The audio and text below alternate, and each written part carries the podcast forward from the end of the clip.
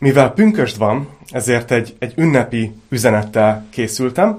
Ugye ma a keresztények az egész világon arra emlékeznek, hogy 2000 éve a Szentlélek eljött. És talán a, a pünkösd úgy érzem, hogy azt még nehezebb megfogni valamilyen szinten, mint a, mint a húsvét ünnepét. Ugye húsvétkor azt mondtam, hogy mennyivel könnyebb a karácsonyt megérteni, és hogy a húsvét az egy kicsit nehezebb a feltámadás miatt. Hát ha lehet ilyet mondani, akkor a pünkösd az talán még nehezebb, mert uh, még beírtam a Google keresőbe is, hogy pünkösd, és csak ilyen, csak ilyen furcsa, furcsa képek, képek jönnek be rá. Tehát nem, nem nagyon tudják az emberek gyülekezeten kívül így megfogni, hogy mi is az, hogy Szentlélek. Úgyhogy lesz erről szó. Uh, Ugyanakkor a jelenések könyvét is fogom ma folytatni, mert képzeljétek, az történt megint ezen a héten, néha ez így megtörténik, hogy jön egy ünnep, és elkezdek gondolkozni, hogy hát akkor most lehet, hogy nem a jelenések könyvét kéne folytatni, vagy az aktuális sorozatot, és aztán beleolvasok, hogy mi következne, és rájövök, hogy ez kapcsolódik, hogy ez teljesen kapcsolódik. Úgyhogy folytatni fogjuk ezt is. És a bevezető gondolatom az ez, most lehet, hogy csak egy kommentben tudtok reagálni erre, de hogy vannak-e esetleg közöttetek, akik színészettel foglalkoznak, akár, akár hivatásszerűen, akár hobbi szinten, vagy vannak-e közöttetek, akik, akik szerettek volna valaha, vagy kacsingattak valaha a színészi pálya felé, egyáltalán a színjátszás felé. Azért is, mert hogy így gondolkoztam ezen, így nekem eszembe jutottak a, a gyerekkoromból ilyen emlékek. Egyszer, amikor azt hiszem, hogy harmadikos voltam, vagy negyedikes, tudom, mert azt a két évet töltöttem egy új iskolában, és és ez akkor történt, akkor forgatták az Ürgalmák című sorozatot. Nem tudom, hogy ez valakinek megvan-e még. Balázsnak megvan. Egyébként Balázs az online házigazdánk, úgyhogy ő is itt van. Szóval, hogy az űrgamák sorozatot forgatták, és jöttek ilyen levelek, ilyen toborzó levelek, hogy lehet jelentkezni, és ugye majd lesz egy pont, amikor eljönnek, és megnézik, hogy kinek milyen tehetsége van, és hát, ha beválogatják a sorozatba, és, és akkor éreztem azt, hogy na, hú, de jó lett volna bekerülni. Persze aztán nem mentem el a, a válogatóra sem, úgyhogy annyira sok esélyt azért nem adtam a, a sztorinak, de nemrég ráakadtam a YouTube-on erre a, erre a sorozatra, űrgammák. És ahogy így néztem azokat a díszleteket, meg, meg azokat a szerepeket, hogy így, így látszik, hogy a gyerekek így nagyon megtanulták a szöveget, hogy mit kell mondani, de így, így annyira fókuszálnak időnként, hogy a jó dolgot mondják a jó időben, hogy, hogy így, így látszik, hogy nincsenek sokszor teljesen ott a, ott a szerepükben, úgyhogy annyira így nem is, nem is bántam, hogy, hogy nem kerültem be ebbe a, ebbe a sorozatra. De amiért, amiért ezt felhozom, mert azt hiszem, hogy Krisztus tanítványaként is mi része vagyunk egy nagy történetnek. És um, ugyanúgy, ahogy egy, egy bármilyen színésznek nagyon fontos, hogy tudja a szerepét, és érezze a szerepét az adott darabban, vagy filmben, amit éppen forgatnak, és nem, nem zökkenhet ebből ki, hogyha azt akarjuk, hogy jó legyen a film. Így szerintem nekünk is nagyon-nagyon fontos, hogy értsük, hogy hol van a mi helyünk a nagy történetben, hogy mi az a film, amiben szerepet kaptunk. És ezt a címet adtam a mai tanításnak, hogy a film, amiben szerepet kaptunk. És ebben fog segíteni a pünkösdi eseményeknek, a, a, a, ahogy megnézzük, és a jelenések 14 is. Mert azt hiszem, hogy az embereknek az alapbeállítása, és itt most nyilván nem rólatok beszélek, hanem nyilván magamról beszélek aki nézi ezt, biztos nem küzdök, küzdötök ezzel, hogy az alapbeállításunk emberként szerintem az, hogy valahol az életünk filmje az rólunk szól. Hogy mi vagyunk a főszereplők, és próbáljuk súlyozni a körülöttünk lévő eseményeket, embereket, hogy akkor ők hogy illenek a történetbe, de valahol, valahol így az emberi természetünkből kifolyólag abszolút magunk körül forgunk. És amit itt látni fogunk, az az, hogy hogy Isten egy teljesen másik történetbe akar minket bevonni. Úgyhogy úgy fogjuk ezt most csinálni, hogy elkezdjük a, a történet, ö, ö, tehát elkezdjük a, a jelennel, ahol most vagyunk, ugye kicsit így itt van a pünkösd ünnepe, ünnepeljük, utána el fogunk mozdulni egy kicsit a jövő irányába, ugye jelenések 14, hogy mi fog történni majd a jövőben, utána arról vissza fogunk ugrani a múltba, a pünkösdi eseményekre, és utána újra visszaérkezünk, hogy mit mond ez nekünk ma. Úgyhogy kicsit ilyen időutazós lesz ez a, ez a mai tanítás. Kicsit szeretném elmondani a, a kontextus, ahogy elindulunk a jövő felé, a jelenések könyve felé. Ugye a jelenések könyve az a jövőről szól. Azt értjük a Bibliából, hogy a gyülekezet korszaka után, amikor ez lezárul, akkor lesz egy 7 éves időszak a Föld történelmében, erről szólnak a jelenések proféciái, amikor Isten egyre inkább visszavonja a védő kezét a földről, és egyre inkább megengedi, hogy az emberek megtapasztalják az ő ítéletét, haragját, azokért a dolgokért, ami az egész történelem során történt. És azt látjuk, hogy eddig tanulmányoztuk ezt az első három és fél évét ennek a hét éves időszaknak, amit nagy nyomorúságnak is neveznek, és utána elértünk a félidőhöz, és a félidő után olyan fejezeteket tanulmányozunk itt az elmúlt hetekben, amelyek nem annyira kronológikusak, hanem sokkal inkább megmutatják, hogy ebben az időszakban hogy érnek be olyan dolgok, amik az egész történelem folyamán már értek meg, de hogy itt valahogy elérik a kiteljesedésüket. Ugye eddig, hogyha összefoglalom csak gyorsan, hogy mindannyian így egy lapra kerüljünk, ugye az első három és fél évben azt látjuk, hogy meg fog jelenni egy karizmatikus vezető, egy gazdasági, politikai vezető, akit a Biblia egyszerűen csak Antikrisztusnak nevez, tehát így ez a, ez a ez a user neve. És ugye egy nagyon, nagyon szimpatikus figurának tűnik először, mert elhozza a világbékét, ugye, amire már a Beépített Szépség című film óta vágyik az emberiség, elhozza a békét Izrael és és az iszlám, á, iszlám világ között úgy tűnik, hogy újraépül a, a Jeruzsálemi templom, szóval egy nagyon, nagyon jó időszakot kezd, viszont a félidőben történik valami, amikor meglátszanak az igazi színei, megmutatja a foga fehérjét, és beül ebbe az újjáépített templomba, és azt mondja magáról, hogy ő az Isten, és őt kell imádni, és ugye a zsidóknak akkor nagyon sokaknak fel fog nyílni a szemük, és egy soha nem látott antiszemitizmus kezdődik, és kiépül a második három és fél évben egy ilyen totális kontroll rendszer az egész világon, aminek része a fenevad bélyege, hogyha esetleg valakit érdekel, múlt héten erről beszéltem egy kicsit részletesebben, és megtaláljátok az archívumban. De ami, amit látunk még ezen kívül, hogy épül az Antikrisztus rendszere, hogy mindeközben a, a, a hét év nagynyomorúság időszaka alatt Isten elindítja a világ, egyet, világ történelem legnagyobb evangelizációs kampányát. És 144 ezer zsidó misszionáriust küld ki, ezt láttuk a jelenések hetedik fejezetében, hogy menjenek és hirdessék az evangéliumot minden, minden népnek a földön mindenhol. És gyakorlatilag innen kezdjük most fölvenni a fonalat, mert a mostani fejezetünk az a jelenések 14, úgyhogy oda is lapozhattok a Bibliában, illetve az alkalmazásotokban, és azt látjuk itt ebben a fejezetben, hogy hogy zárul ez a 7 év. És meglepő módon ezzel a 144 ezerrel találkozunk újra, akikről már említést tettem, és korábban beszéltünk is. Úgyhogy kezdjünk is bele, jelenések 14, és az első verset fogom, első verstől fogom kezdeni az olvasást. És láttam, írja János, aki írja a jelenések könyvét.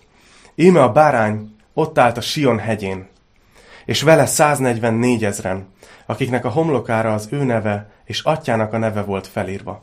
Hallottam egy hangot a mennyből, mint nagy vizek zúgását, és mint hatalmas mennydörgés hangját, és a hang, amelyet hallottam, olyan volt, mint a hárfásoké, amikor hárfán játszanak, és új éneket énekelnek a trón előtt, a négy élőlény és a vének előtt. És senki sem tudta megtanulni ezt az éneket. Csak az a 144 ezer, akik áron vétettek meg a földről. Ők azok, akik nem szennyezték be magukat nőkkel, mert szüzek. Akik követik a bárányt, ahova csak megy. Akik áron vétettek meg az emberek közül, Istennek és a báránynak szánt zsengeként. És szájukban nem találtatott hazugság. Ők fedhetetlenek. Szóval itt látjuk ezt a 144 ezer zsidó misszionáriust, akiket akiket Isten a hetedik fejezetben elpecsételt, és a nagy nyomorúság ideje alatt hirdették az evangéliumot az egész földön. És itt látjuk őket, hogy azt, azt kezdtük a rész elején olvasni, hogy ott állnak Jézussal, aki a bárány, ott állnak a Sion hegyén és elkezdődik egy nagy dicsőítés, és látszik, hogy a menny az válaszol rá, a, összekapcsolódik ebben a dicsőítésben a menny és a föld, és valahogy egy olyan éneket énekelnek, amit, amit azt mondja, hogy rajtuk kívül senki nem tudott megtanulni. Ez egy nagy hazatérési pillanat, és ezek az emberek az, az egész életüket az evangélium hirdetésének szentelték. És éppen ezért nagyon-nagyon érdekes nekem az, hogy mit mond róluk Isten. Nézzétek meg azt a kifejezést. Azt mondja az ötödik versben, hogy ezek az emberek fedhetetlenek voltak. És lehet, hogy ez az a pontja a tanításnak, amikor így azt mondod, hogy na jó, lehet, hogy ezt is most kikapcsolom, mert ez megint engem megítél, mert én nagyon nem vagyok tökéletes. És um, csak szerettem volna ezen egy percig megállni, hogy szerintetek ezeket az embereket azért mondja a Biblia fedhetetlennek, mert, mert nem volt semmi hibájuk? Vagy nem volt semmi bűnük? Valószínűleg volt hibájuk, mert, mert emberek voltak. De a, a fedhetetlen vagy a hibátlan szó a Bibliában, az eredeti nyelven, az egy nagyon érdekes szó. Mert jelentheti azt is, hogy valaki tényleg hibátlan, de jelentheti azt is, hogy valaki úgy dönt, hogy nem beszél a hibáiról valakinek. Tehát, hogy nem akarja megfeddeni. Fedhetetlen számára, mert nem akar beszélni a hibáiról. És mivel tudom, hogy annyira sokan küzdünk egyébként a megfelelési kényszerrel, és ez sokszor egy Istennel kapcsolatban is megjelenik, hogy, hogy hogy tudnánk úgy élni az keresztény életünket, hogy megfeleljünk Istennek, hogy úgy igazán oda szálljuk magunkat, hogy, hogy elérjünk a lelki életnek egy bizonyos szintjére. Hogy nagyon fontos ezzel, ezzel szembenéznünk, hogy Isten rendszerében a fedhetetlenség az nem, nem azt jelenti, hogy hibátlanak vagyunk, hanem hogy ő úgy dönt, hogy nem akar a hibáinkkal foglalkozni. Hagy olvassak egy pár verset föl, és utána visszatérünk a jelenésekhez, de a Róma 4, 4-től 8-ig Pálapostól leírja ezt a kétféle hozzáállást. Leírja azt, amikor valaki fáradozik és dolgozik azon, hogy megfeleljen Istennek. Öm, és a másikat, amikor egyszerűen csak valaki hisz Istenben. Nézzétek, ezt mondja Róma 4.4-től, hogy aki fáradozik, annak a bért nem jutalomként számítják, hanem azért, mert tartoznak azzal. Tehát azt mondja, hogy aki, aki beleteszi az energiáját, az, azután, amit a végén kap ezért, az gyakorlatilag nem kegyelemből kapja, nem jutalomból, hanem mert megdolgozott érte. És ezért nagyon veszélyes, hogyha úgy érezzük, hogy mi megdolgozunk Istennek a, a jókedvéért, vagy elismeréséért, mert akkor a végén úgy érezzük, hogy mi ezt megérdemeljük. De azt mondja, nézzétek Pál, hogy aki pedig nem fáradozik, hanem hisz abban, aki megigazítja az Istentelent, annak Isten a hitét számítja igazságul. Ahogy Dávid is azt az embert mondja boldognak, akinek Isten cselekedetek nélkül tulajdonít igazságot. Boldogok, akiknek megbocsátattak a törvényszegéseik, és akiknek elfedeztettek a bűneik. Boldog az az ember, akinek Isten, akinek az Úr bűnt nem tulajdonít. És ez egy döbbenetes dolog, ha belegondoltok, hogy itt arról beszél a Biblia, hogy hogy, hogy itt ne, hogy nem arról van szó, hogy, hogy valakinek nincsen bűne gyakorlati szinten, hogy tényleg nem követel hibát, hanem hogy Isten azt mondja, hogy elfedezi, hogy nem tulajdonítja. Tehát szinte olyan, mint hogy Isten nem akar tudomást venni. És ez az, amit megkapunk Jézus Krisztusban, amikor benne hiszünk. És ezek az emberek, az a 144 ezer, akiket itt láttunk, ők teljesen bevonultak Isten munkájába, Jézus követésébe. És azt mondja róluk a Biblia, hogy fedhetetlenek voltak. És ha valaki szeretne még ennek a témának utána nézni, akkor a Judás 1.24-et írjátok fel, abban most nem szeretnék belemenni, de érdemes, érdemes azt a verset is megnézni. Szóval, ugye mondtam az elején, hogy gondolkoztam, hogy a jelenéseket folytassuk-e most, amikor pünkösd van, és um, ahogy elolvastam az első verseit ennek a jelenések 14-nek, akkor rájöttem, hogy igen, ezt szeretném ma reggel venni veletek, és tudjátok, hogy miért? Mert, mert ezt vettem észre hogy itt azt látjuk, hogy Jézus ott áll a Sion hegyén, egy hegyen, a tanítványaival, ezzel a 144 ezer emberrel. És nem tudom, hogy emlékeztek-e, hogy hogy kezdődnek a pünkösdi események az abcselben, amikor le van írva. Ugyanígy kezdődik, hogy Jézus ott áll az olajfák hegyén, a 11 tanítványával. Tehát nekem rögtön így, így bevillant, hogy, hogy a két esemény között van valami kapcsolat, valami, valami érdekes kötődés. Ugye Jézus itt élt a Földön 30 éven keresztül, aztán három évet szolgált, gyógyította a betegeket, hirdette az evangéliumot, Isten országáról beszélt mindenhol, és utána pedig elment a keresztre. Feltámadt, és a feltámadás után tudjuk, hogy 40 napon keresztül megjelent a tanítványainak újra és újra. De aztán legvégül kérte a tanítványait, hogy találkozzanak vele az olajfák hegyén. És ez volt az utolsó fizikai találkozásuk. Ekkor beszéltek utoljára így fizikailag szemtől szembe a tanítványok Jézussal.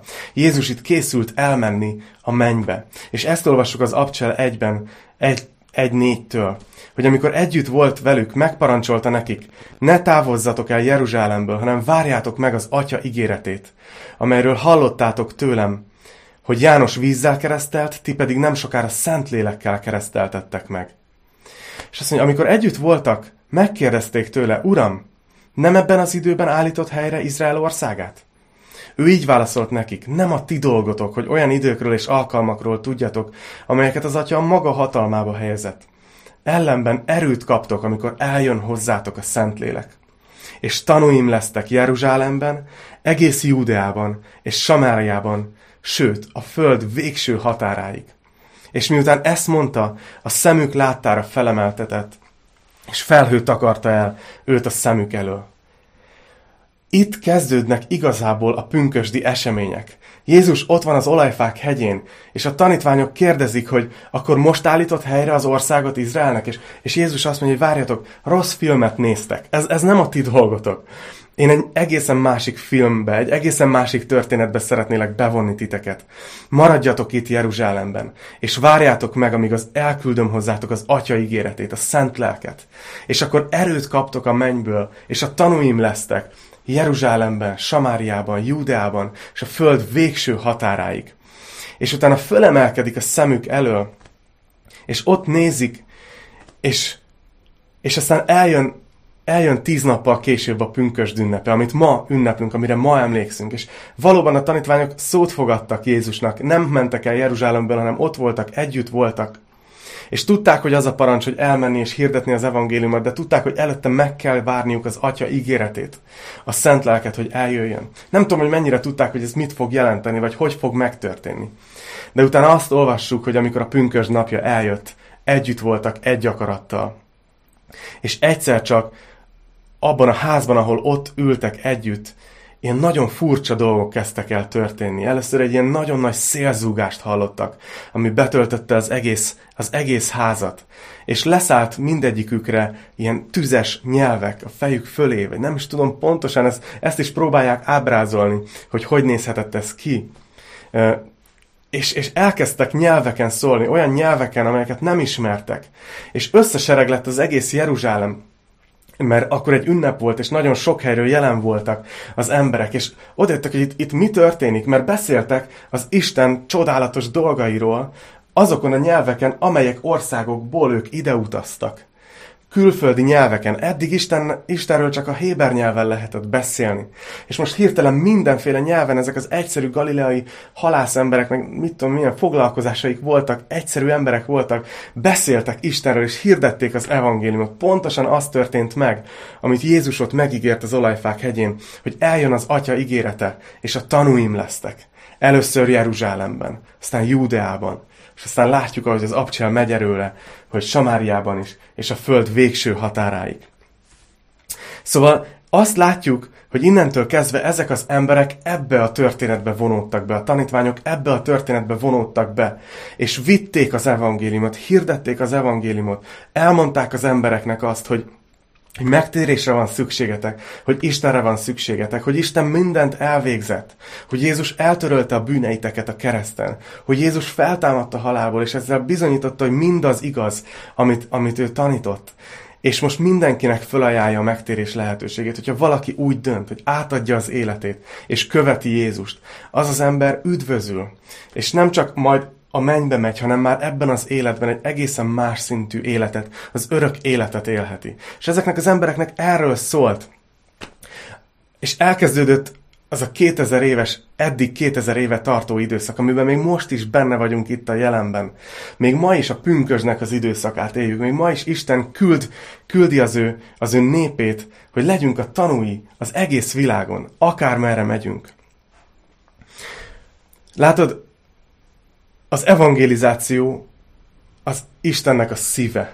Az, hogy minden ember hallja az evangéliumot. Az nem egy házi feladat, hogy ó, igen, az evangelizációval is foglalkoznom kéne. Jó, még megint nem tettem bizonyságot ezen a héten senkinek. Hanem azt látjuk, hogy, hogy Istennek ez a szíve, hogy eljutni az evangéliummal minden néphez, minden emberhez, minden nemzethez, minden törzshöz, minden nyelvhez. És erről szól a pünkösd, erről szólt az elmúlt két 2000 év. És itt a jelenések könyvében, ahol a, a jövőről beszélünk, és nem tudjuk, hogy ezek az események mikor kezdenek el bekövetkezni.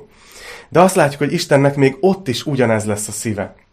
Hogy a nagy nyomorúság alatt is még folytatódik ugyanez. Ezért küldi el azt a 144 ezret. És a kérdés az, hogy itt ugye látjuk, hogy ők hazaérnek, befejezik a munkájukat. De hogy vajon, vajon Isten leáll az evangelizációval? Abba hagyja ezt a, ezt a projektet? Hát, hát nem. Hanem nézzétek meg, hogy mi történik. Itt megint visszamegyünk egy kicsit a jelenések könyvébe. Azt mondja a hatodik vers. És láttam, hogy egy másik angyal repül fenn az égen. Az örök evangélium volt nála, hogy hirdesse azoknak, akik a földön laknak, minden népnek, törzsnek, minden nyelvnek és nemzetnek.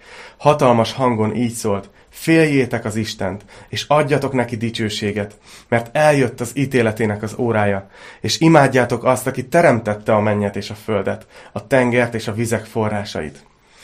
Szóval látjátok, hogy most, amikor a gyülekezet már nincs a földön, a két tanú, akit láttunk pár fejezetben, már nincs itt, a 144 ezernek befejeződik a munkája, de még, munkája, de még mindig vannak emberek a földön. Isten küld egy angyalt, aki repül az egész földön, és hirdeti az evangéliumot minden törzsnek, minden nyelvnek, minden népnek, minden nemzetnek.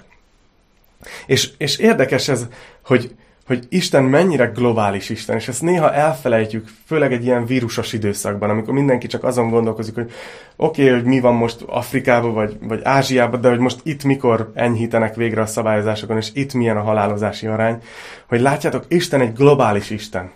Tehát igen, azt mondja, ugye ismerjük ezt a kifejezést, hogy a magyarok istene, ő a magyarok istene is, de nem csak a magyarok istene, hanem az egész világ a szívén van.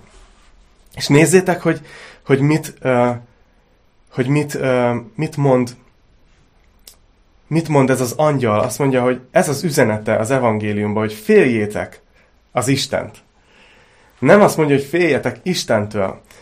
Ez Isten félelem az sokkal inkább azt jelenti, azt hiszem, hogy, és itt kapcsolódok vissza a bevezetőhöz, hogy, hogy felismerjük, hogy mi a mi helyünk abban a nagy történetben, ami az egész történelmet átíveli. Hogy, hogy mi, mi tudjuk, hogy nem mi vagyunk a főszereplők, hanem, hanem Isten a főszereplő, ez az ő filmje. És mi ebben kaptunk szerepet, ebben kaptunk helyet. És azt látjuk egyébként, ha körbenézünk a, a világban, és kicsit ilyen, ilyen kell erről beszélnem, de, de nem szeretnék senkit elítélni. Viszont ahogy körbenéztek, a gyakorlati életben látjuk, hogy mi a hatása annak, amikor emberek ö, nem Istennek adják meg az őt megillető helyet hanem magukat teszik a trónra. Ugye itt az egyik dalban hallottuk a tanítás előtt, hogy Jézus légy a trónon mindenhol. És látjuk az életben, hogy mi történik, amikor, amikor az emberek félreteszik Istent, és ők ülnek fel a trónra. Ha, ha Isten nem Isten, akkor minden, minden borul, minden a feje tetejére áll. És ezért történhet az meg, hogy a mai világban annyira, annyira, annyira furcsa dolgok történnek, hogy, hogy, hogy, hogy magzatok életét azt, azt simán meg, megszüntetjük, megállítjuk. És közben élő láncokat készítünk fák körül, meg növények közül, és ezért meg kivonulunk az utcára tüntetni, hogy, hogy ne vágjanak ki mondjuk nagyon régi fákat. És valahogy az ember belegondol, és remélem, hogy érzitek a, a szívemet, hogy ha valaki átment ilyen dolgon, bármilyen rossz döntésen, és, és, és lehet, hogy már te is látod a következményt, én nem ítélek el. Csak egyszerűen azt látjuk, és a saját életemben is látom, hogy amikor Isten nincs a trónon, amikor nem ő az Isten, amikor nem félem az Istent, akkor, akkor felborulok, akkor, akkor rossz döntéseket hozok. És azt mondja itt az angyal, hogy féljétek az Istent, adjatok neki dicsőséget, mert eljött az ítéletének az órája. Amit most élünk, az a kegyelem ideje. De itt a jelenésekben már azt mutatja meg Isten nekünk, hogy el fog jönni az ítélet. És látjuk az egész jelenésekben, hogy mennyire, mennyire lassan, mennyire fokozatosan, mennyire csak lépésenként engedi Isten az ítéletét. Nem ilyen dühből, és nem hirtelen, és nagyon fokozatosan lépésről lépésre. De itt most már ez az angyal azt mondja, hogy, hogy most már eljött az ítéletének az órája. És itt fog jönni még két figyelmeztetés, még két angyal, akik még pontosítják az üzenetet, és próbálják felhívni az emberiség figyelmét, hogy, hogy, hogy térjetek meg, mert ez, ez az utolsó. Nem tudom, hogy, hogy, hogy hányan utaztatok repülőn, repülőtéren sokszor van, van ez, hogy hallod a hangos bemondón, hogy, hogy egy-egy utasnak a nevét bemondják, hogy XY nevű utas azonnal menjen a, ehhez és ehhez a kapuhoz. És ezt mindig úgy mondják el, hogy elé, elé oda mondják, hogy utolsó hívás. Tehát, hogy ez most már az utolsó hívás. Hogyha hallod a neved, és te azzal a repülővel akarsz utazni, akkor minél előbb érj oda a kapuhoz, mert ez az utolsó hívás, és be fogják zárni a kaput, és nem fogsz tudni felszállni. És um, emlékszem egyszer, azt hiszem, hogy Párizsban volt az, hogy így, így elsétáltam az időt, mert annyira szép volt a város, és valahogy elkalkuláltam, hogy mennyi időt vesz kiérni a repülőtérre, és, és így éppen az utolsó pillanatban kiértem, és tudjátok már a, a biztonsági sorbaálláson már úgy rohantam, hogy így, így minden nyelven kértem elnézést, és így skippeltem egész sorokat, és rohantam előre, és végül egy olyan busz vitt ki a repülőhöz, a, a, amin én egyedül ültem, és akkor így beléptem a repülőn, és utána így csukták is az ajtót, és az emlékszem, hogy hú, milyen megkönnyebbülés volt, hogy, hogy hú, oké, itt vagyok, tehát ma este otthon leszek. De mégis az utolsó hívásra sikerült odaérnem. És olyan itt, mint hogyha a jelenések könyvében ugyanezt látnánk, hogy Isten ad még egy utolsó hívást, és még ezt is háromszor bemondja, hogy biztos ne legyen senki, aki akar megtérni, és nem tér meg. Nézzétek, nyolcadik vers. Egy másik angyal követte őt, aki így szólt. Elesett. Elesett a nagy Babilon, amely féktelen paráznasága borával itatott meg minden népet. Egy harmadik angyal is követte őket, és így szólt hatalmas hangon. Ha valaki imádja a fenevadat és annak a képmását, és felveszi annak a bélyegét a homlokára vagy a kezére, az is inni fog Isten elegyítetlen haragjának poharából. Bocsánat, kis technikai zökkenő. Egy harmadik angyal is követte őket, és így szólt hatalmas hangon. Ha valaki imádja a fenevadat, és annak a képmását, és felveszi annak a bélyegét a homlokára vagy a kezére, az is inni fog az Isten haragjának borából, amely készen van elegyítetlenül haragjának poharában, és gyötrődni fog tűzben és kémben a szent angyalok és a bárány előtt, és gyötrődésük füstje felszáll örökkön örökké, és sem éjjel, sem nappal nincs nyugalmuk azoknak, akik imádják a fenevadat és annak képmását, és akik magukra veszik az ő nevének bélyegét. Nem könnyű versek ezek, de azt látjuk, hogy Isten ad még két utolsó figyelmeztetést, és az egyik angyal Babilonról beszél, ez az ellenségnek a projektje, a rendszere, és ezt majd a 17.-18. fejezet ki fogja bontani, hogy ez pontosan miben áll. Úgyhogy erről most nem is szeretnék többet beszélni. De azt látjuk, hogy a, harmadik angyal pedig konkrétan beszél arról, hogy mi lesz a sorsa azoknak, akik nem térnek meg. És ez egy nagyon nehéz téma, és tudjátok, én nem is szoktam gyakran beszélni erről, mert sokkal jobban szeretek arról beszélni, hogy van menny, és van hova mennünk, és, és van, van, van egy hely, amit, amit Isten nekünk készít. De beszélni kell arról is, főleg amikor itt a Biblia előhozza, hogy van egy másik hely is, van a pokol, létezik. És ez persze azért is szoktam ritkán beszélni erről, mert ezt nagyon könnyű manipulációra használni, és így ráijeszteni az embereknek, hogy ijedj meg, és térj meg, és, és, és nem, ez, nem ez a cél. De az is igaz, hogy, hogy őszintének kell lennünk. És azért látnunk kell, hogy, hogy próbálják a teológusok enyhíteni ezt a témát, és azt mondani, hogy ez a gyötrődést, ezt nem úgy kell érteni, de azért itt nagyon kemény dolgokat használ a Biblia, nagyon kemény szavakat, ilyen szavakat használ, mint hogy, hogy gyötrődés, elegyítetlen harag, éjjel-nappal, szenvedés, örökké. Szóval ezek, ezek nagyon-nagyon durva dolgok. És lehet, hogy fölmerül bennetek, hogyha Isten szerető és jó Isten, akkor egyáltalán, egyáltalán miért küld embereket a pokolba? Miért, miért lesznek emberek a pokolba? De a helyzet az, hogy ez egy nagyon fontos igazság, hogy Isten a poklot nem embereknek készítette, hanem, hanem fellázott angyalok számára, akik, akik nem fordultak vissza hozzá. Azok, azokról, akikről már beszéltünk a korábbi fejezetekben. Isten nekünk egy egészen másik helyet akart készíteni. Azt mondta Jézus a János 16-ban, hogy elmegyek, és helyet készítek nektek. Nekünk embereknek Isten a mennyben készít helyet. Az a mi helyünk. Oda, oda hív minket. De csak azokat tudja oda vinni, akik úgy döntenek, hogy hisznek benne.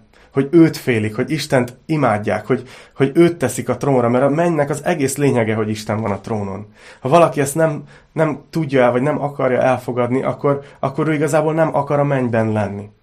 És ezért itt ezek az angyalok mondják a figyelmeztetést, hogy, hogy döntsetek emberek, mert, mert eljött az ítélet ideje, és most már döntenetek kell. És tényleg csak, csak egy kérdés azoknak, akik nézitek. És itt nyugodtan beszélek tiniknek, középkorúaknak, időseknek, férfiaknak, nőknek, mindegy. Ha jársz gyülekezetben, nem jársz gyülekezetben. De, de fontos azt a kérdést megválaszolnod, hogy te döntöttél-e már? Hogy te döntöttél-e már úgy, hogy én az Istent fogom félni? Hogy nálam ő lesz a trónon? Hogy én őt imádom? Azt látjuk, hogy a három angyalnak a, az üzenete az működik, mert sokan döntenek, és sokan megtérnek, még itt a nagy nyomorúság idejében is. Nézzétek, és ezért folytatja így a következő verseket. Mivel ezek az emberek nagyrészt mártírhalált fognak halni, azt mondja, hogy itt van szükség a szentek álhatatosságára, akik megtartják az Isten parancsait és Jézus hitét. És hallottam egy hangot az égből, amely ezt mondta, írd meg, boldogok a halottak, akik az Úrban halnak meg mostantól fogva. Bizony ezt mondja a lélek, mert megnyugszanak a fáradozásaiktól, mert cselekedeteik követik őket. Szóval az angyal azt mondja, hogy eljött az ítélet ideje, és itt meg is mutatja a következő versekben, egy ilyen nagyon képletes, nagyon költői, nagyon profétikus képben, hogy hogy zajlik az ítélet, és ezt majd a későbbi fejezetek jobban ki fogják fejteni, de azért felolvasom. Azt mondja János, és láttam, íme egy fehér felhő, és a felhőn ült valaki az ember fiához hasonló. A fején aranykorona volt, a kezében pedig éles sarló. Egy másik angyal jött ki a templomból, és hatalmas hangon kiáltott a felhőn ülőnek. Erezd neki a sarlódat, és aras. Itt az aratás órája, mert beérett az aratni való a földön. A felhőn ülő pedig ledobta a sarlóját a földre, és learatták a földet. Egy másik angyal is kijött a mennyei templomból, akinél szintén éles sarló volt. Egy, egy másik angyal is kijött az oltártól, akinek hatalma volt a tüzön, és hatalmas hangon kiáltott annak, akinél az éles sarló volt. Erezd neki az éles sarlódat, és szüretelt le a föld, föld szőlőjének fürtjeit, mert megértek a szőlőszemek. Az angyal ledobta éles sarlóját a földre, és leszüretelte a föld szőlőjét, és belevetette Isten haragjának nagy borsajtójába. Megtaposták a borsajtót a városon kívül, és a borsajtóból vérömlött ki 1600 futamatnyira, és az a lovak zablájáig ért. Itt látjuk ezt a profétikus, költői leírását az ítéletnek. Úgy írja le, mint egy végső aratás. És a legvégén pedig megjelenik, amit látni fogunk kifejtve is majd, ez az Armageddoni csata, ami a leges, legvéresebb ütközet lesz a világ történelemben.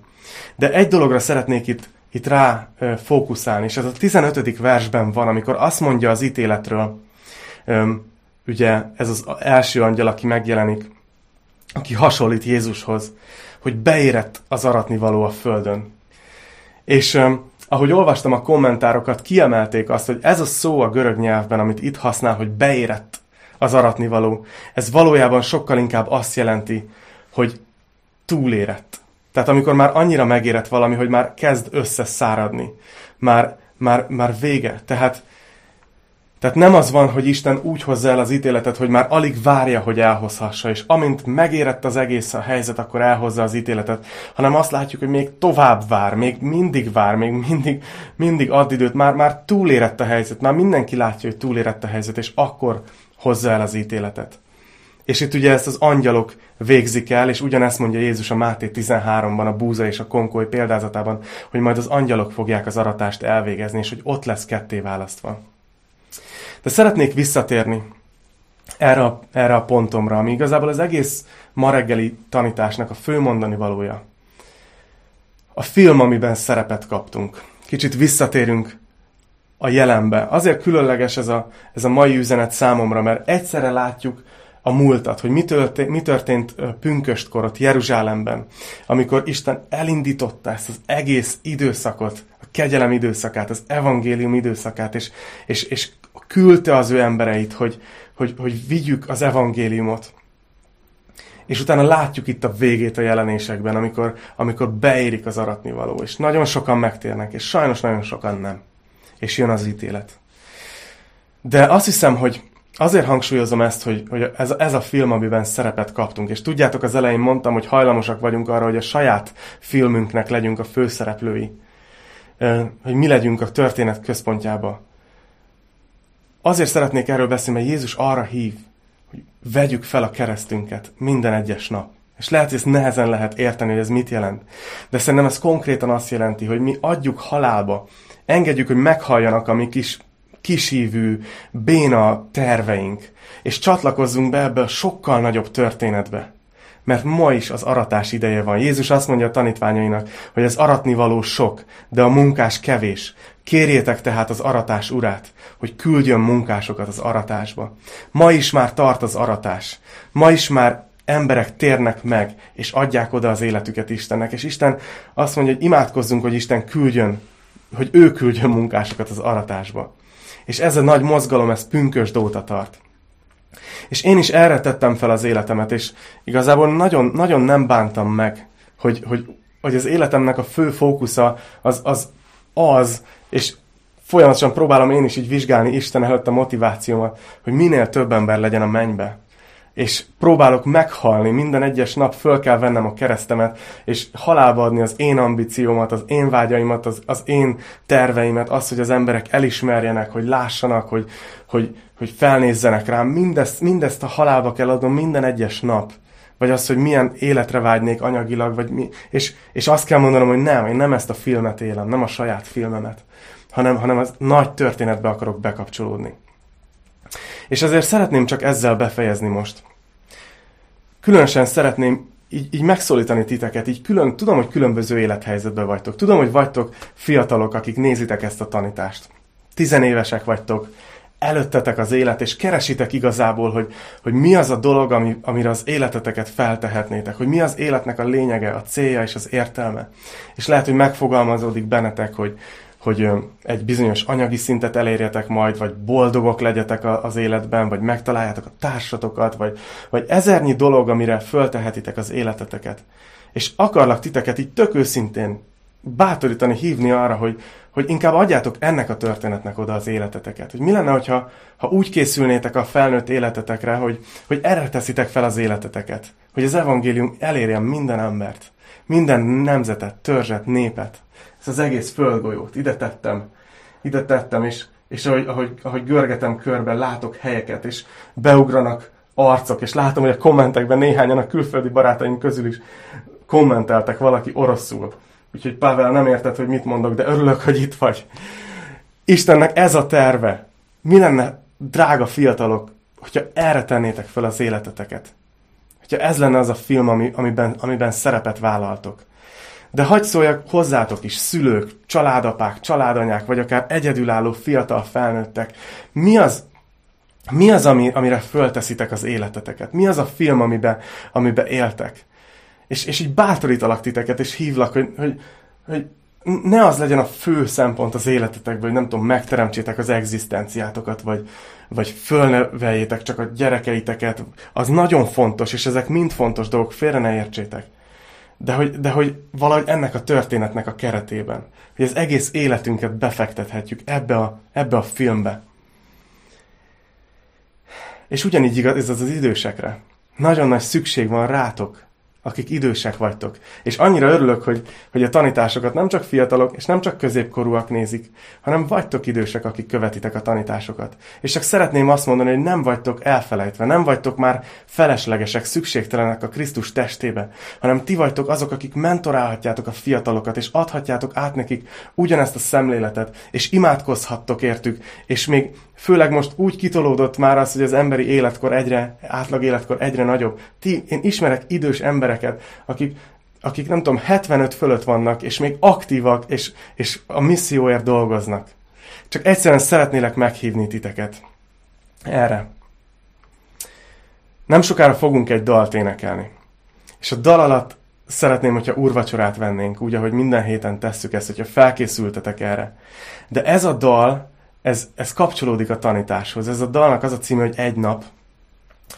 És És arról szól ez a dal, hogy lesz egy nap, amikor Jézus majd ott áll közöttünk. És valahogy annyira beugrott ez a dal, ahogy beszéltünk arról, hogy Jézus ott volt az olajfák hegyén, és elküldte a tanítványait, és utána ott állt a Sion hegyén a 144 ezerrel, ez még a jövőben lesz, de hogy még ezen túl is lesz egy nap, amikor mindannyian ott leszünk a mennyben, és, és, és ott leszünk Jézussal, és akkor fog minden helyes megvilágításba kerülni, hogy mi az, aminek odaadtuk az életünket.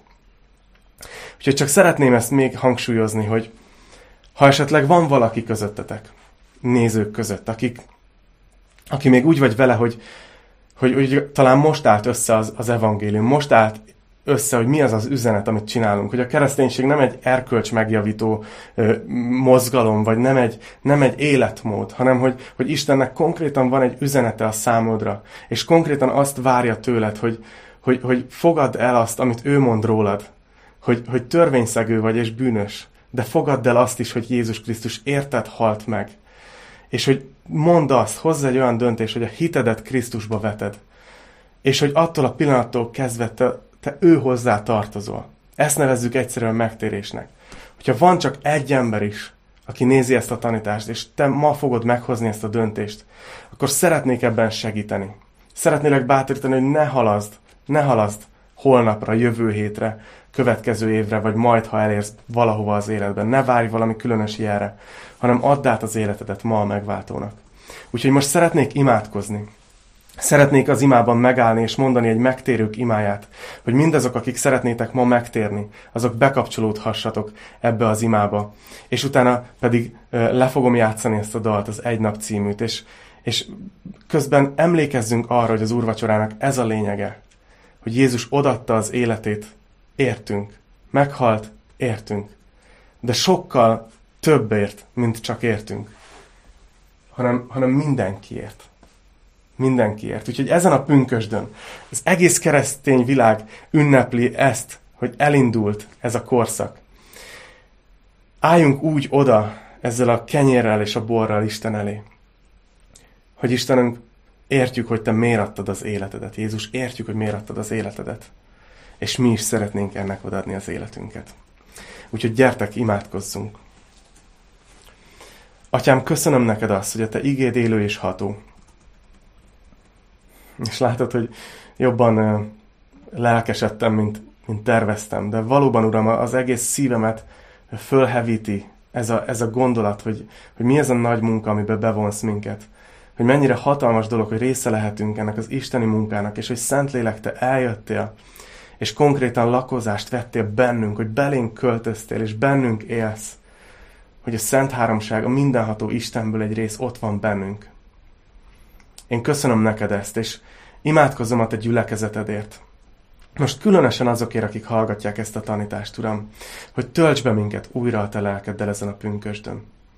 És imádkozom azért, hogy, hogy, hogy így te helyezd a szívünkbe, fókuszba azt, hogy, hogy hogy tudunk tanúk lenni, hogy ez ne egy házi feladat legyen, vagy ne egy megfelelési kényszer, vagy egy bűntudatból, mert, mert elhangzott róla egy tanítás, hanem add a szívünkbe, plántált belénk, hogy ez ugyanúgy a szívünk része legyen, mint a te szíved, atyám.